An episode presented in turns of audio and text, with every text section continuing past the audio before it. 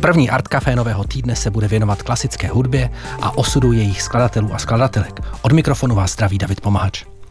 Právě letos se vyzdvihují v rámci Roku české hudby významná výročí českých skladatelů zakončená číslovkou 4. Značnou pozornost zasluhují tragické životy tzv. Terezinských skladatelů. Ptát se na jejich odkaz budeme violončelistky Marie Dorazilové, členky Krása Kvartetu. Ahoj Marie. Ahoj Davide, dobrý den. A Petra Nouzovského, violončelisty a dramaturga festivalu Věčné naděje. Ahoj Petře. Ahoj a dobrý den posluchačům. O Krása Kvartetu, ale i o festivalu Věčná naděje, ve kterých působíte, si budeme povídat podrobněji, ale co znamená Rok české hudby přímo pro vás? Marie. Pro mě to znamená výročí mnoha skladatelů, jejichž skladby jsou obdivuhodné a opravdu jako trvalé, že ten jejich odkaz trvá prostě opravdu až do dneška, i když jsou někdy i 200 let staré, a jsem ráda, že si to můžeme připomínat i v letošním roce. Petře, čím je to pro tebe Rok české hudby? Pro mě je Rok české hudby stejným rokem, jako jsou roky ostatní, protože ta česká hudba je tak kvalitní, jak už řekla Maruška, že ona si v podstatě tu cestu našla sama, protože ta kvalita vždycky nakonec přežije.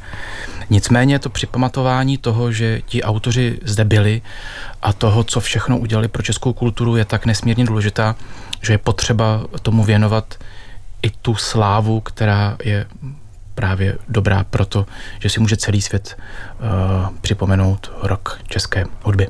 Pro mě to je perfektní, ale v koncertním provozu to pro mě znamená to, že hraju o něco více českých autorů než jindy, jinak je to stejný svátek jako každý jiný rok. Tak to jsou krásná slova na začátek a my tu máme první hudební ukázku, což bude právě tvůj Marie Krása Kvartet. A my si zahrajeme první větu z koncertu, který jste měli k 10 letům výročí, že jo? Ano, kvartetu. Je to tak. A kde se to konalo? Konalo se to na Žižkově, v Atriu na Žižkově, a bylo to v roce 2022. Se to nahrávalo na podzim a měli jsme tam kromě právě Krásova kvarteta ještě Mendelssohnův oktet, kde mimo jiné s náma hrál taky Štěpán Ježek, člen Benevicova kvarteta, který bude letos účinkovat tady právě na Věčné naději na festivalu. Tak jo, pojďme si to poslechnout.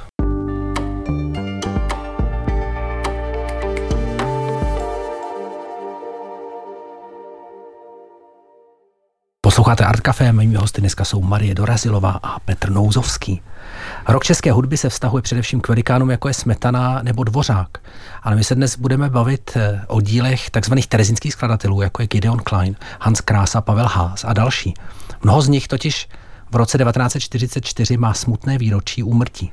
Petře, festival Věčná naděje, který začíná už ve středu, se letos zaměřuje na možný hudebně kulturní vývoj 20. a 21. století bez následků druhé světové války. Jak by, myslíš, ty skladatelé a vůbec umělci v zajetí koncentračních táborů ovlivnili směřování české, potažmo československé hudby? To je právě to téma, které mě velice zajímá a které mě přivádí k úvaze, kterou si vlastně zmínil v otázce. Pojďme si říct, že všichni z těch autorů, nebo převážná část z nich, byli natolik dobří, protože byli talentovaní, měli dobré vedení a jejich hudba nasvědčuje tomu, že proklamovali jistý skladatelský proud. Tak řekněme si, nebo pokusme se si představit, že by všichni z nich byli úspěšní. Co by to znamenalo? Mohlo by to znamenat, že by, pokud by nebyli židovského původu, tak by třeba měli štěstí jako jejich kolegové skladatelé, kteří působili v jiných zemích, a třeba by emigrovali. Stejně jako emigroval Bella Bartók například, který v podstatě udělal světovou kariéru a ovlivnil skladatelské pole na několik dekád dopředu.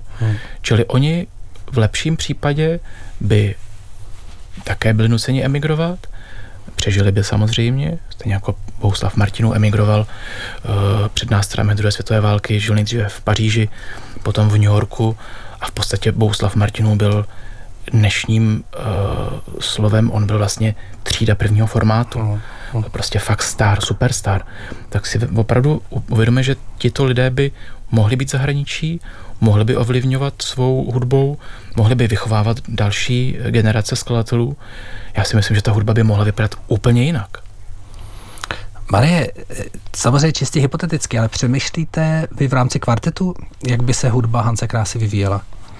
Jak zmínil Petr právě, tak mě by to hrozně zajímalo, jak by se to mohlo vyvíjet právě v souvislosti s tou emigrací. Kdyby ti autoři emigrovali, tak jak měl Martinů zmíněný to svoje francouzské období, americké období, tak by mě zajímalo, jak by vlastně ovlivnilo to místo, kam by zavedl ten osud ty skladatele, tak jak by to ovlivnilo to jejich skládání, tu jejich hudbu, že by si myslím, ten impresionismus a postimpresionismus na to mohl mít taky jako hodně velký vliv a jazz, že jo, americký, tak ten by to taky mohl pěkně rozparádit ještě, myslím.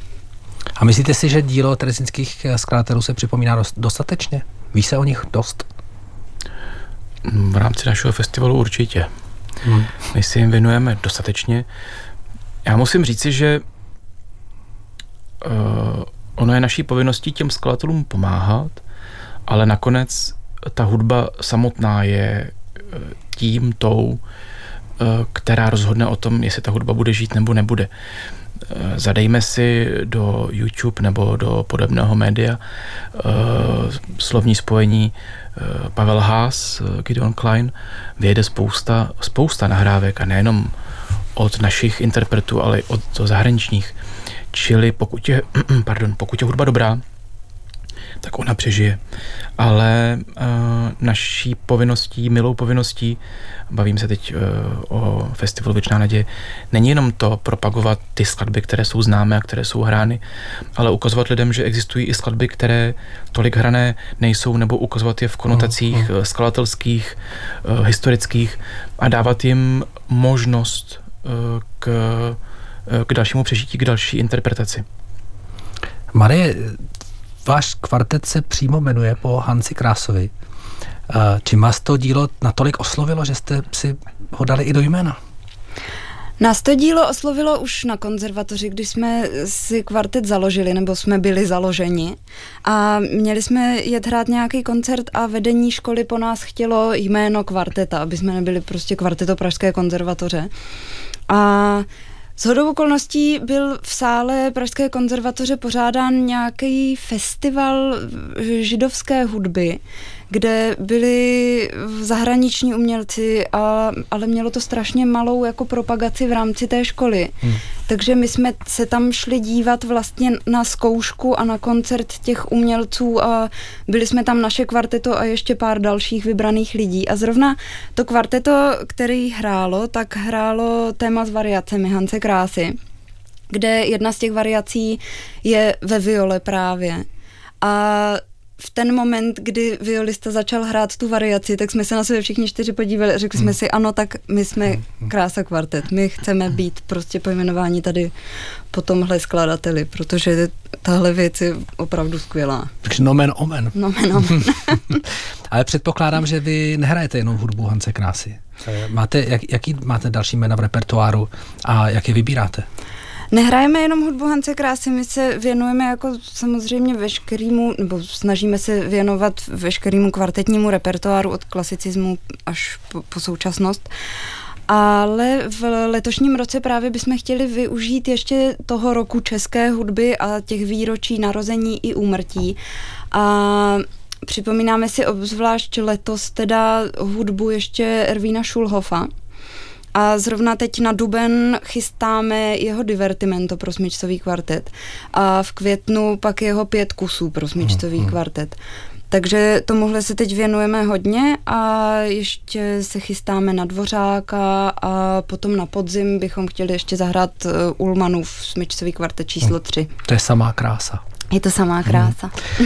A když ještě u něj zůstaneme chvilku, tak Hans Krása doslova otevře 7. ročník festivalu už ve středu v kostele svatého Šimona a Judy v provedení Prague Philharmonie pod vedením Roberta Kružíka se solistou klarinetistkou Annou Paulovou. Zazní předehra pro malý orchestr zkomponovaná Hansem Krásou v letech 1943 až 1944 v Terezíně právě. Petře, pojďme se podívat na to, jak se tvoří festivalová dramaturgie, jak vzniká, jak vybíráte vystupující a jak dlouho všechno musíte promýšlet dopředu. Začnu tou poslední otázkou, to je asi nejkomplikovanější, protože všechno se dopředu promýšlí tak, že člověk se celý život věnuje hudbě, kontaktu s umělci a to potom promítá a propisuje do tvorby té dramaturgie. Je to nesmírně náročné a to z toho důvodu, že se musí protnout několik přímek. Přímka první, návštěvnost koncertu, to znamená, na tom koncertě musí být publikum, což se nám poslední roky daří velice dobře, že máme krásně plné sály a to se podaří, pokud dáte publiku nějaké lákadlo. Pro mě a kolegyně z festivalu to vědí, já jsem ochotný přistoupit na jakýkoliv kompromis, co nejsem ochotný přistoupit na kompromis kvality a na to, čemu věřím. To znamená, u mě neobstojí umělec, kterého nepovažuji za top. To neznamená, že top není, ale musí to být člověk, kterému opravdu po hudební a po hudebně umělecké stránce věřím. Dále musíme zakomponovat a rádi zakomponováváme terezínské autory. Nicméně není dost dobře možné zakomponovávat nebo udělat program složený pouze z jejich tvorby. Aha. A to je na tom vlastně to nejkrásnější a to je o tom pátrání v archivech a v dobových pramenech, proč jsme třeba na koncert zařadili ke Krásovi Mozarta. Jsou to dva zdánlivě odlišné světy a oni skutečně jsou. Nicméně Mozart byl nejhranějším německým autorem v Terezíně, což je v podstatě takový, když to člověk uvědomí, tak je to vlastně veliký paradox, ale ta jeho hudba je tak apolitická a tak nádherná a tak nosná a tak veselá v určitých skladbách samozřejmě, že přežila i v terezínském koncentračním táboře. Čili my jsme se pokusili dát do toho zahajovacího koncertu jak terezínského autora, tak ale krásné skladby Schulhoffa nebo Korngolda a k tomu jsme dali z logiky věci pražskou symfonii Wolfganga Amadea Mozarta, protože když máme PKF Prague Philharmonia, tak je to taky logické a samozřejmě nádherný klarinetový koncert A-dur v provedení naší skvělé Anny Paulové, tak to bylo tak trošku, to byl takový můj sen, který se mi povedlo vlastně vměstnat do té dramaturgie a nikdo na to nic negativního neřekl, takže to bude krásný koncert, to moc se na to těším. V rámci čtyřkových laptopočtů a našeho tématu by bylo vhodné asi připomenout i Alici Hercovou-Somerovou, přezdívanou pianistku z Terezína, která zemřela v roce 2014 a její syn Rafael vystoupil v Terezíně v Krásově Brundibárovi, nebo i Ilse Weberovou, ostravskou básnířku, hudebnici a skladatelku, která byla deportována do Terezína, kde pracovala jako zdravotní sestra, ale také tvořila. Právě její písně na festivalu zazní i letos během benefičního večera v zrcadlové kapli Klementína. Co můžeš, Petře, prozradit o Ilse a chystaném koncertu na 14. března? Tak ten koncert, na kterém se zaskví fantastická Bella Adamová se svým klavíristou Melty Shaferem, tak to je v podstatě takový program, který je utvořený na míru pro náš festival. A já musím říct, že jsme velice rádi, že se nám povedlo Bellu angažovat. Ilse Weber Bella znala Ilse Weber a zaspívá její nejznámější píseň Ich wandre durch Theresienstadt. V rámci tohoto koncerta dále zazní 4 písně na slova čínské poezii Pavla Haase, což je jedna z jeho nejstěžejnějších skladeb. A dále zazní Gustav Mahler a část z jeho Chlapcova kouzelného rohu, což je skladba, kterou Bella nádherně zaspívala na svém nedávno vydaném CDčku pro suprafon. A byl to i jeden z důvodů, proč jsme se rozhodli ji oslovit, protože ona podle mě tím, jak dokáže prezentovat skladby, které nejsou, řekněme, na první dobrou mainstreamově stravitelné. Teď nechci, aby to vyznělo nějak špatně, ale ona umí nádherně zaspívat a přednést a vlastně prodat v tom nejlepším slova smyslu skladby, které jsou velice obtížné, což není zrovna ten Mahler, ale což je třeba ten Haas a umí vlastně zakombinovat ten příběh, který v těch skladbách je. Takže byl takový jako krásný kompilát a já se na ten koncert moc těším. No mně se líbí, jak to popisuješ, protože já mám chuť úplně jít tam rovnou na ten koncert teďka. Každopádně tu máme další ukázku, bude to dechový kvintet Pavla Haase v podání Belfiato kvintetu.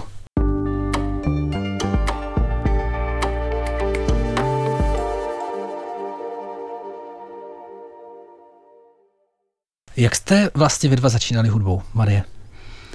Jak jste začínali s hudbou? Já jsem s hudbou začínala jako malé dítě v základní umělecké škole v Olomouci a chodila jsem tam na přípravu teoretickou, hudební, a tam nám jednou přinesli ukázat do hodiny, že existují i jiné nástroje než kytara a klavír, a donesli violončelo a klarinet. A já jako pětileté dítě jsem pochopila, že si musím z těchto dvou nástrojů jeden vybrat a na ten budu hrát. Tak jsem přišla domů a rodiče, teď se omlouvám všem klarinetistům, já klarinet zbožňuju, ale rodiče řekli, že než aby radši poslouchali pískání klarinetu, tak budu hrát na violončelo, takže teď se tahám s 10kilovým nástrojem. Ale řekni mi k tomu ještě, ty jsi do té hudební školy chtěla jít sama jako dítě? Měla jsi tyhle ty tendence? Já mám starší sestru, která chodila na balet a já jsem samozřejmě potřebovala nutně mít všechno, co měla moje starší sestra. Takže ano, já jsem si vydupala to, že chci jít v jejich šlépějích a že chci chodit do hudebky. Petře, jak to bylo u tebe, ty začátky? To byl klasický nábor na tehdy ještě LŠU, kdy přišla paní učitelka, což jsme vůbec nikdo z nás nevěděl, že jo, ze školáčků, nebo respektive z obyvatel školky tehdejších. A říkala, já vám teďka zahraju písničku, děti, a kdo z vás pozná chybu, tak se přihlásí. No a zahrala písničku, dělala tam chybu, já jsem se přihlásil. A já jsem podívala na ruku a řekla, budeš hrát na klavír. Tak jsem šel za maminkou domů do garzonky a říkám, mami, budu hrát na klavír, že jo? A říká, se tak rozlíla prostě po té místnosti, říkám, no to asi ne. Jsem se klavír nevejde, tak jsme šli zpátky do LŠU a říkali, tak čelo. Takže jste upozornili na další chybu, kterou udělali při tom výběru. Od té doby jsem na žádnou chybu už nikoho nikdy neupozornil, radši pro jistotu.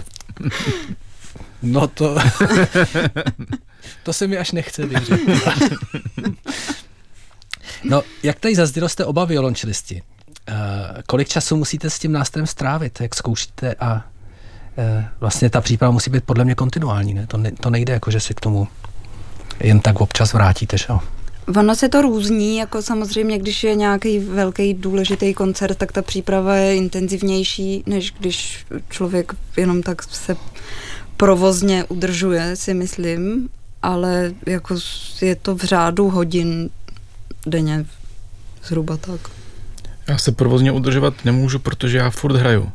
Takže já se vlastně udržuji tím, že hraju. Takže ty bys potřeboval otázku, jak dlouho odpočíváš od biologa. Já bych skončit. Ne. Vlastně to je legrační, protože jsme tady vlastně tak trošku dvě generace violončelistů, nebo ne úplně, ale ono vlastně v mým stádiu už to je o tom, je to vlastně mnohem horší než v tom maruštinném, protože ona je teďka na vzestupu. Je hezké, že nemluvíme o věku, ale o stádích. Ale ono je, než ten vzestup třeba pro mě, retrospektivně za to tak je mnohem těžší to dokazování a to udržování té úrovně, protože v ten moment, když už seš někde, jestli to je tvůj vrchol, nebo jestli teprve přijde, to není podstatný, ale nachází se na určitý úrovni, a tak potom ta společnost od tebe už něco očekává. To je vlastně potom to nejtěžší, jak to všechno nakombinovat, protože den má jenom 24 hodin a ty nechceš hrát celý život jenom Dvořáka, a chceš hrát je to pak velice komplikovaný a náročný na čas, a proto je dobrý se vlastně v tom studijním věku naučit pracovat rychle a pracovat efektivně. Saša Večtomov, což je jeden z nejlepších violončelistů našich, podle mého názoru, všech dob, tak říkal, že violončelista, který je nucen ve své provozní praxi cvičit víc než 2 hodiny denně, je odsouzen k zániku. Což je drsná věta, není to úplně pravda, podle mého názoru, ale něco málo na tom je. Máte takové chvilky, třeba mě teďka u toho napadlo, jak odpovídáte, takové ty chvilky, kdy si k tomu nástroji sednete, aniž byste museli něco cvičit, aniž byste se na něco připravovali, prostě jen tak, protože vám je jako u toho dobře? A třeba ani nějak moc nehrajete, jenom tak prostě ho necháte rozeznít, což si já představuji, že může být s těma vibracema, že může být velmi uklidňující. Já to tak mám, já občas hrozně ráda k tomu se dám a jenom tak si hraju Bacha, protože pro mě Bach je taková jako hygiena, něco jako čištění zubů nebo mytí rukou, takže... To je zajímavý pohled na Bacha. Měl by radost. Takhle já se čistím. No, to, co jsi popisoval, zní tak nádherně, já se na to strašně těším, až to přijde. A bude to v mém důchodu, doufám, že nebude invalidní, protože já když sednu... Záleží na stádiu. Já když sednu k violončelu, tak mám před sebou ten stojánek, kde mám ty opusy, který musím nastudovat, takže málo kdy se mi stane, že bych si sednul k nástroji a zahrál jsem si něco jen tak, protože tam ty noty vidím a vidím, že vlastně permanentně nestíhám. Ale strašně se na to opravdu těším a doufám, že takhle bude jednou vypadat můj život, že si sednu a budu si hrát pro radost, jenom pro radost. Už nebudu nucený hrát veřejně, budu si hrát pro radost. Pojďme se vrátit do toho Terezína. Máte nějaké informace o tom, jaký měli hudebníci v Terezíně podmínky pro to, aby mohli hrát? Myslím si, že nebyly úplně ideální, teda troufám si říct. Myslíš si ty podmínky, které se říše snažila prezentovat na veřejnost? Teďka nad tím přemýšlím, že vlastně je to trošku zvláštní otázka v tom smyslu, ne, když si představíme jako obecně ty podmínky, ve kterých tam ty lidi žili. Že? Je třeba si to připomínat samozřejmě a je fajn, že jsi to zmínil. Tam v podstatě ono jim bylo umožněno tvořit umění, tvořit hudbu. Bylo to tak trošku se skřípěním zubů, nicméně, protože potřebovali prezentovat Terezín jako město, které Hitler věnoval Židům, tak ho ostatně prezentoval, tak se snažili dávat na odiv světu, že tam ta kultura funguje, že tam je v podstatě, že to je takový tábor. A proto jim ta kultura vlastně byla i umožňovaná a díky třeba dirigentovi Rafaelu Schechterovi, který prozřetelně, když byl deportován, tak sebou popadnul to nejcennější, co v ten moment považoval za to nejdůležitější pro jeho život, a to jsou partitury. A proto se Verdiho Requiem 16krát zahrálo v Terezíně, proto tam xkrát zazněla Prodaná nevěsta, proto tam zazněly Mozartovy symfonie, proto tam Gideon Klein dělal desítky recitálů. Takže on tam ten kulturní život, proto tam Brundibár byl proveden ve vyšších desítkách provedení. On ten kulturní život tam probíhal, ale neměl mi pocit, že to byl život krásný. To určitě nebyl. Ty jsi to naznačil, to dílo Gideona Kleina, a to je letošní novinka v dramaturgii festivalu, že jo? Je to tak, nám se podařilo i díky panu profesoru Spurnému objevit téma Gideon Klein, klavírista terezínského geta, a rozhodli jsme se, že budeme pátrat po koncertech, které tento hudební skladatel, ale samozřejmě také klavírista v Terezíně hrával, a první z koncertů proběhne 27.3. v klášteře sv. Anežky České a Igor Ardašev zahraje sólový recitál, který Gideon Klein shodou okolností také 16krát v Terezíně provedl. Festival Věčná naděje vyhlásil loni skladatelskou soutěž. Již výsledky se zveřejní za pár dní. Kolik přihlášek jste obdrželi? A jak je obtížný vlastně toho vítěze vybírat? Krásná otázka a těžká otázka. Krásná otázka byla na počet těch kvartetů, těch bylo přihlášených 24, což je nádherný.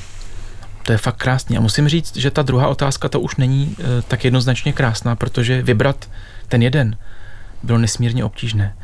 My jsme měli porotu, složenou z paní doktorky Jankovské, což je zakladatelka festivalu.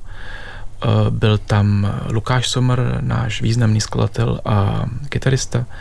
Byl tam Luboš Bernát ze Slovenska, což je významný slovenský autor, a byl tam za Izrael Juval Šeket, což je taky významný izraelský autor. A já jsem tam byl. A byli tam členové Benevicova kvarteta, kteří ten koncert budou hrát, protože i oni, a hlavně oni, musí do toho programu mluvit, protože oni nakonec budou konfrontovaní s tou skladbou jako jediní a musí nám prezentovat ten vítězný kvartet a musí nám dát najevo, že jsme vybrali dobře.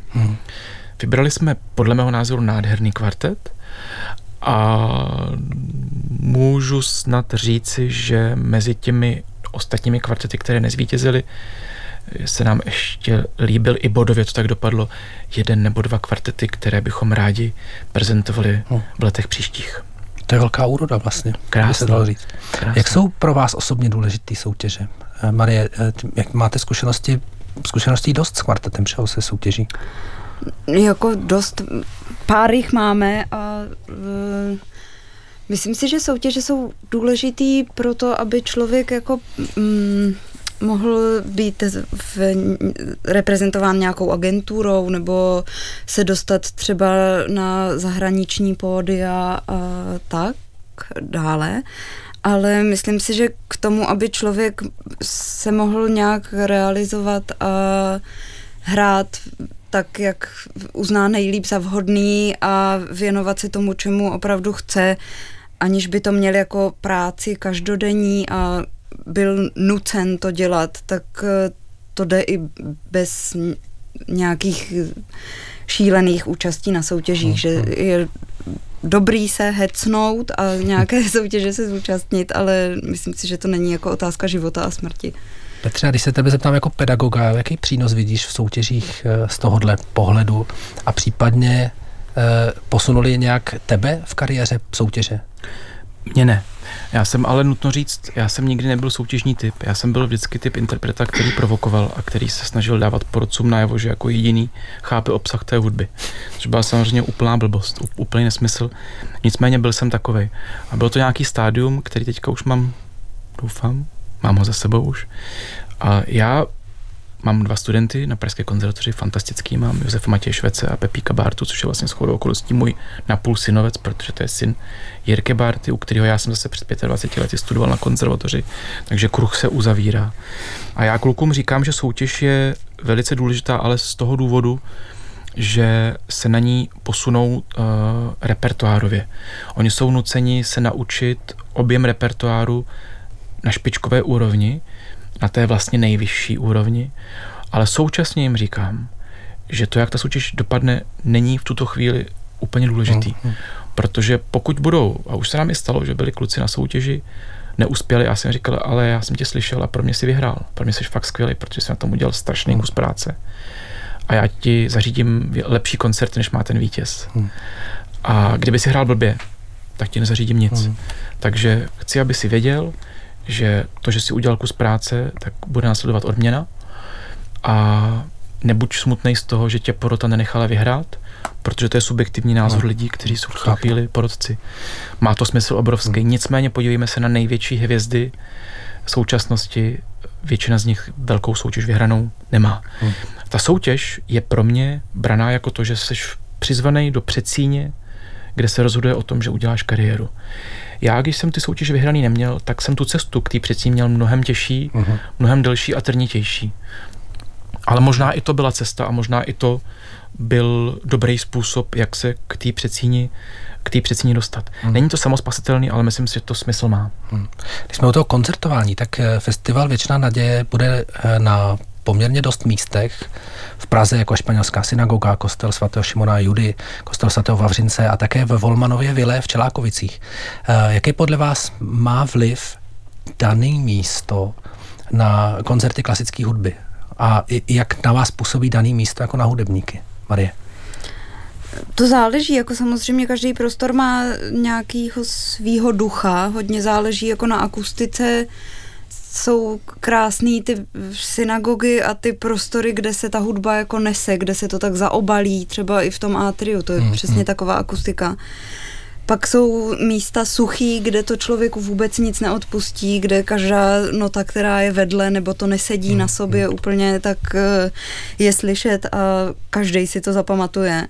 Ale ono, ať je to jakýkoliv prostor, tak když se to naplní správnýma lidma se správnou náladou, tak jako i z nejsušího sálu, který neodpustí vůbec nic, se dá udělat nejpříjemnější prostě večer, který se dá zažít, si myslím. Je vlastně, máme dostatek sálu pro klasickou hudbu v České republice a chci se dostat k tomu, jak jestli sledujete dění kolem Vltavské filharmonie. Mám na to dva názory. Jeden jako občan České republiky a druhý jako muzikant České republiky. Jako občan České republiky říkám, že sálu máme dost. Jako muzikant České republiky říkám, že sálu dost nemáme a nemáme dost sálů reprezentativních, protože vnímám sály v zahraničí, kde každým měsícem se člověk dozví o tom, že vzniknul nádherný, nový, obrovský sál, který má fantastickou akustiku a u nás nic. U nás máme postaveny Janáčkovy kulturní garáže, což obyvatelé Brna věděli, že to přesně takhle dopadne. V Ostravě to vypadá, že jsme už asi úplně nejblíž, ale stejně člověk slyší polemizace toho, jestli ten sál vůbec vznikne nebo nevznikne. A přestože nám nedávno bylo prezentováno, že Vltavská filharmonie bude, tak jsem čet nedávno ve Forbesu rozbor nějakého architekta, který je přímo zaangažovaný uvnitř této problematiky a ten říkal, že jeho názor je takový, že ten sál v životě nevznikne. Protože tam potřeba takových povolení, takové administrativy, že on ze své procesní a provozní kariéry je si jistý tím, že to nevznikne. Musíme to připomínat, pojďme za to bojovat a budu nadšený, pokud se dožiju toho. Aby to vzniklo teda. Petře, my teďka máme tady ukázku další hudební a tentokrát to je Dvořákův violončelový koncert. Bude to ukázka, co nám k tomu řekneš? Dvořákův violončelový koncert, to je klenot klasické hudby. Já ho za něj považuji. Vznikl v době covidu. Mimochodem dneska už je úplně zřejmé, že vznikl v obdobné době, jako jsme počali našeho syna. On to tak jako plus minus vlastně na den skoro sedí. A vznikl, dneska už to můžeme vlastně prozradit, zde přítomná Maruška Dorazilová, ona je vlastně čerstvou koncertní mistrní komorní filharmonie Pardubice. Ještě jednou blahopřejeme, Maruško. Děkuji. A to je orchestr, se kterým tato nahrávka vznikla. A dokonce vznikla i s jejím šéfdirigentem, se Stanislavem Vavřínkem. A byl to nádherný čas, protože byla to zhruba polovina covidu a nikdo z nás ještě nevěděl, jak kultura vůbec bude vypadat a jestli vůbec bude pokračovat. A byl to krásný happening a ta nahrávka se podle mého velice subjektivního názoru opravdu povedla, což mi potvrdilo spoustu recenzí ze zahraničních médií a mám z toho velikou radost. Byl to krásný čas. Tak si kousek poslechneme.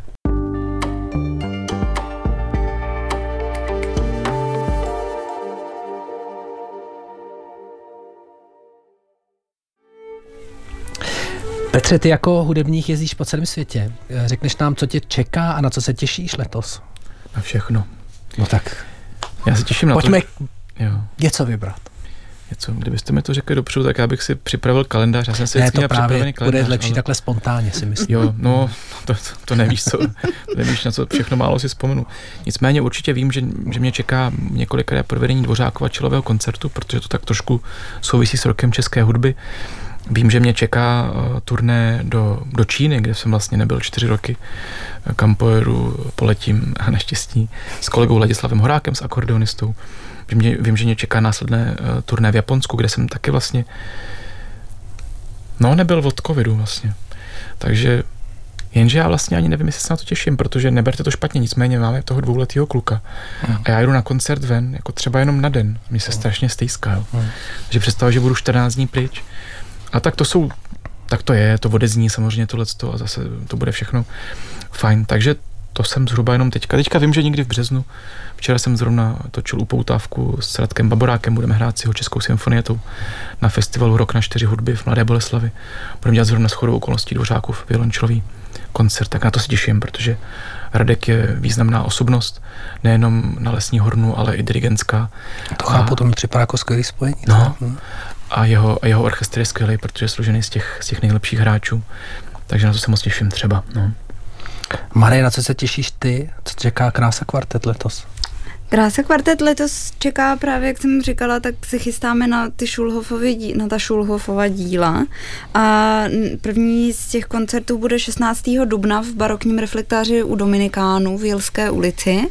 Tam zazní to Schulhoffovo divertimento a k tomu ještě taková úprava předehry k Prodané nevěstě od Bedřicha Smetany. To je taková jenom prskavka legrácka, ale moc se na to těším. Kdo to upravil? Josef Žemla. Je to směs taková ale je to zábavný. Jako, mně se líbí termín prskavka. Je takový označení hudební. A pak se těším ještě 6. května do Majzlovy synagogy, kde ten sál je strašně pěkný a jediný co, je škoda, že tam chodí hrozně málo lidí. Takže 6. května, kdyby přišlo hodně lidí, tak by mě to strašně potěšilo, protože ta akustika tam je krásná, ten prostor je krásnej a tam bude právě Schulhoffových 5 kusů a Dvořákův d-moll kvartet. Tak doufejme, že ArtCafé přispěje k vyšší návštěvnosti. Snad jo. Nechystáte náhodou s Krása kvartetem album třeba? No, rádi bychom a nabízela jsem to i na různá místa, ale nebyl projeven úplně dostatečný zájem. Asi terezínští skladatelé nejsou ještě úplně jako takový lákadlo, ale rádi bychom určitě. Ale Marie, ty se pohybuješ i mimo klasickou hudbu. Je to jsi tak. Třeba členkou antagonistů Jana P. Muchova, že jo? Je to tak. Nakolik tě vytěžuje i tahle ta mimo klasická...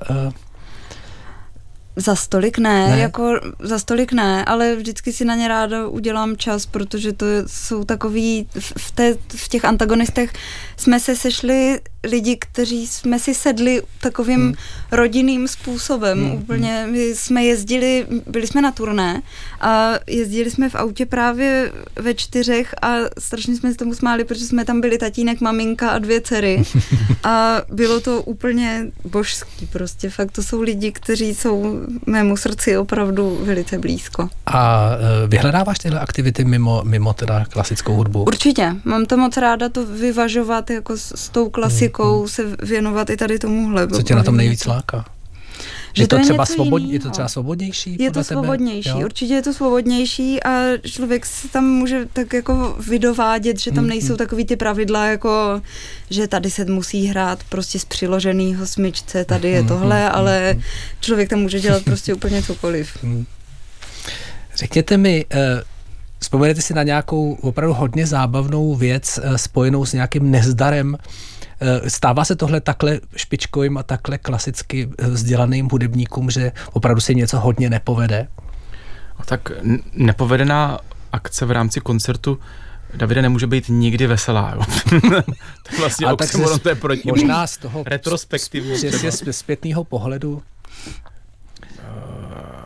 Ani ne, mně se stávají vtipný příhody, teda já je považuji za vtipný, což je, jak mi řekla moje manželka, veliký rozdíl.